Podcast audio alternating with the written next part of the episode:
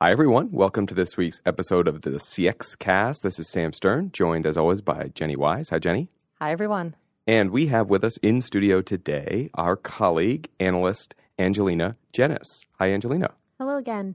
Yes, welcome back. Today, we wanted to talk to you about research that you have published recently about employee personas. I guess Jenny and I are going to be wondering which one are we as we go through this conversation, but really interested to hear what you've learned through this research. And in particular, maybe we can start with why do you need employee personas? Maybe that's mm-hmm. obvious, but when I think about the use cases for them, I can see a lot of reasons maybe why you would want them, but I can also see a lot of objections that could get raised by executives of yet another thing or artifact that we're going to create about our employees. Right. Well, we've had a lot of failures in the employee experience and designing for the employee experiences, and it's really costly. And I think people are cautious to do something differently, you get pushback from employees, you get pushback from the organization, you get pushback from leadership, and they just want to stay in their lanes and keep doing what they're doing. So, the first question you want to ask is Do I actually understand the employee experience? And personas are a way to take what you learn from the employee experience through quantitative and qualitative data and put them into a single cohesive story so that when you are designing, you bring that story with you and you actually are designing for the employee, not for the bottom line or for your own biases. And so when we think about this employee persona, is it exactly the same as the other persona that companies are making, the customer persona, um, or whoever they've been designing for? And the objective is just to make sure that you're being empathetic with your employees instead of just thinking about the customer? Or is there something different about it? Yeah, so the approach is very similar. You maybe have a hypothesis, you have some existing research, and you decide I need to make a research plan to learn more about the customer or the employee. And you have a very defined audience, which is always important, and a defined goal too for what you're ultimately going to design. But there is a little bit of a difference when we're thinking about employee personas because, again, we have so many biases of our own experience. We are employees as well. Mm-hmm. Mm. So we have to be extra careful about how to remove those biases, how to start fresh yeah. and learn from the ground up what that employee experience is. Right. It's so easy to get your own assumptions in. Yeah. Not everyone mm-hmm. thinks it goes this way. And yeah, makes so much sense, right? Because you went through the things that you might be applying the personas to, right? Well, I went through our onboarding, so I know where that information is. It's easy to find. Yeah, and there's all sorts of landmines out there when you're doing your qualitative research, employees are going to be hesitant to tell you negative things about their experience. So people tend to think qualitative, that must mean focus groups, right? But focus groups rarely have the right mix of people where everyone is actually comfortable disclosing their experience. And it also sounds like when you're creating these employee personas and doing the research, does it have to be research that's conducted by a objective third party to make sure that the employees are being honest or has this been done with internal interviews as well? It is possible and i think sometimes your silos sort of help you because if you are creating employee personas for customer service reps and you live in HR, then you actually can admit that you know very little about that experience. right. yeah. you are basically external. And they can be honest and complain to you and you won't yeah. tell tell their right. boss or We work together, is. but we've never met before. So you're like right. you're an outside floor, so outside interviewer. Right. Yeah. yeah. Exactly. You've talked a little bit about why personas, mm-hmm. talked about some of the research going into personas. I think it's really it's a point well taken. Not only do you need them because it's easy for you to default to your own experience as an employee, but you need to do the the research in a careful way because it's easy to sort of bias the research by asking leading questions that are aligned to your experience or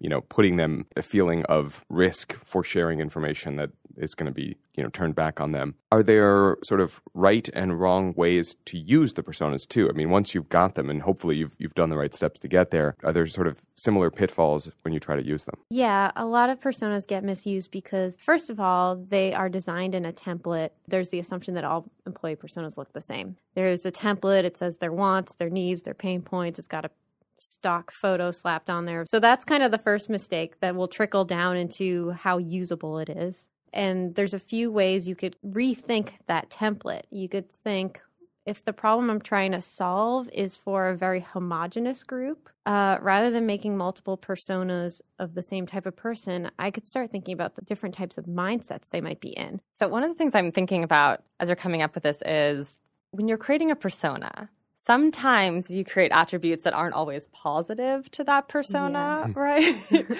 um, and then also you might be talking about someone, you know, who works in customer service and is in a confused or overwhelmed mindset. And then an employee in customer service might see that and be offended by it or think right. this doesn't apply to me at all or you totally got this wrong. This undermines all of the ideas that you're now trying to implement based on this persona. So, how do companies manage that or think about that to make sure that employees don't feel like it missed the mark if they see it and also so that it doesn't offend them in any way? Yeah, it's great that you bring that up because I have seen negative Nancy personas before. Ah, that's right. Or disillusioned right. David. Yeah, feels, right. Where you like add the descriptor to it. So you're like confused Connor. Right. Or, yeah. There seems to be a, a unwritten rule that as long as you use alliteration, you can say yeah. the most insulting yeah. things about the people. Silently seething Sam, always angry Angelina. Yes. And it's just like, nope, I get a free pass because it was alliteration. And so that's a get out of jail free. Right. Yes. And I understand you're doing the research. You find that there is a certain amount of population that is very resistant to any change. Mm-hmm. Okay, let's not design for those. Let's design for the employees that have the most potential to be engaged. And so we really shouldn't have a negative persona because it's not going to be inspiring to design for, anyways. So don't put anything on paper you wouldn't want to put in front of your colleagues because you're going to have to walk through it with actual employees and say, is this right? Did we miss anything? I love that. That's a very easy way to prevent yourself from doing a negative persona yeah. validation. You should validate anyway. And if you're going to have to put it in front of people, odds are you don't want to say something that they're going to be offended by. Right. Mm-hmm. But then, I mean, you might be misrepresenting though the persona a little bit right because there will be people who are resistant to change or who you know don't yeah. collaborate or, or get think, overwhelmed easily but they employees always ascribe it to the environment or right. to their being right and you being wrong. So it's not that they won't say, you know, they wouldn't agree, disagree that they're resistant to change. They would disagree that it's their problem rather than the organization. It's like the way I do it is the right way, or right. you've made it so hard to change. Why would I bother? Seeing the bigger picture, Sam doesn't really work for why I'm resistant to change as a persona either, because it's the design issues would be in the organizational level. Is there an example from your research of a company who's using employee personas in the right way? So I got a lot of examples through consulting firms. So, for example, an example from Project 202, which was looking at these fertility coaches, these nurses that had humongous workloads on top of a huge emotional toll that they were taking to help their patients. And what I like about that example is they actually mapped out the workflow before making the persona so that they could say, okay, where's the opportunity and what do we need to say about these people to actually help solve their problem? So even before we start thinking of designing something, we have another artifact as well that we can look at and help channel our thinking interesting point that the workflow or you know maybe the journey is so illustrative of why they might have a certain attitude or disposition that it is so much context dependent yeah that's really interesting i mean it makes sense to me and in my head i was trying to sort of prevent myself from thinking okay you do the employee persona directly as part of the journey map so you can get right to figuring this out but in, mm-hmm. in a mm-hmm. sense actually that's as long as you do all the research and, and follow it rather than just quick and dirty, that helps you better understand that employee persona.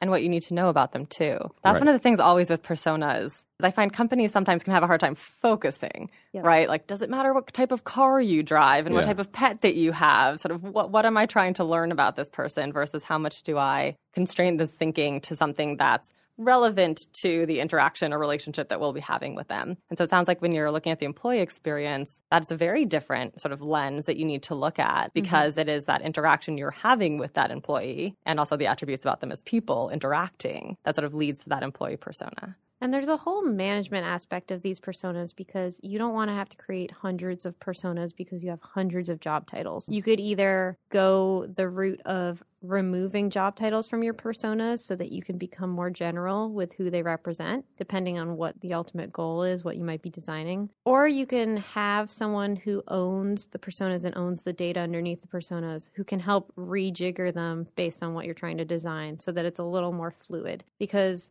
creating a million static personas is not going to be used mm-hmm. for anything. Well said. You're maybe more accurate and more specific to each individual employee, but it's not serving anyone any good because it's locked away in a desk drawer, mm-hmm. a very deep desk drawer to fit fit them all in.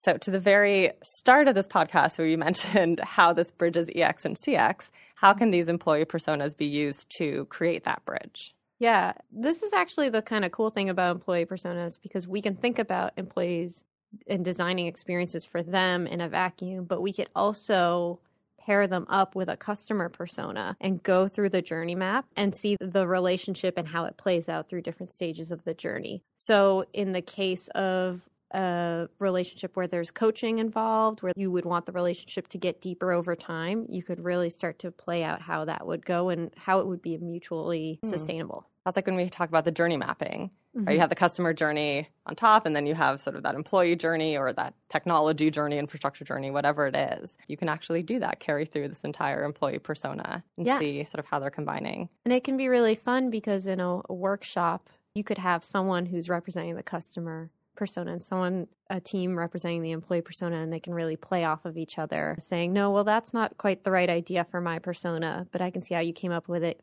for your persona so what if we kind of met in the yeah. middle yeah, that's a great idea to troubleshoot like a pain point. Yeah. I love the idea of having both of them together too. So let's say there's like a customer service call that's gone sideways, right? And the customer's like, well, I was calling and I wanted this. And the employee's like, well, I, I heard you, but I was only able to do this. And so this is how I got here. Yes. Yeah. And then in real time, you can understand what was that information need that would have fixed that specific point in the journey for both of them.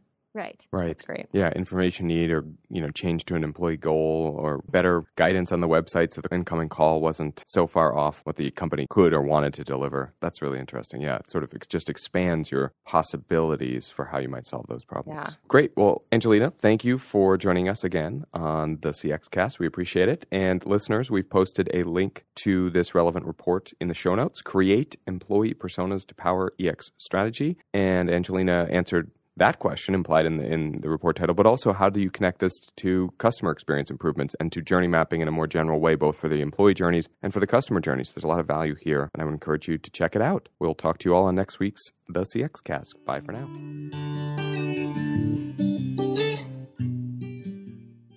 Thanks to our colleagues Amanda Chen for recording and mixing the episode, and Will Wilsey for editing and publishing. And listeners, if you have questions, feedback, comments, or suggestions for new episodes, please email us at cxcast at forrester.com. And remember, your customers' perceptions are your customer experience reality.